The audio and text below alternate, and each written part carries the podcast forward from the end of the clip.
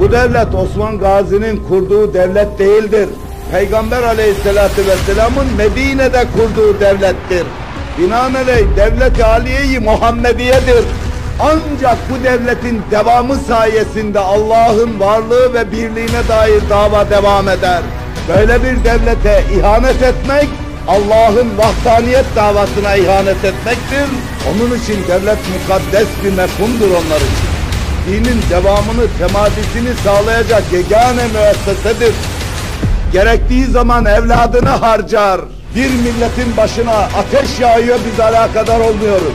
Herkes televizyonunu seyrediyor. Seyrederken de bir ahvah göze alırsa televizyona Bosna'da kan gövdeyi götürüyor. Karabağ'da Ermeni şunu yapıyor bunu yapıyor. Sabahleyin unutuyor.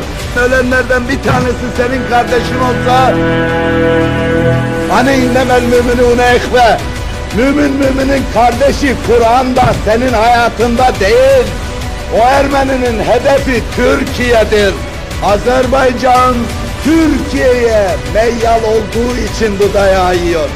Bize dostluğundan bu dayağı yiyor. Ya biz ne vicdansız bir milletiz ki bizim yüzümüzden dayak yiyen bir dostumuza yardıma koşmuyoruz.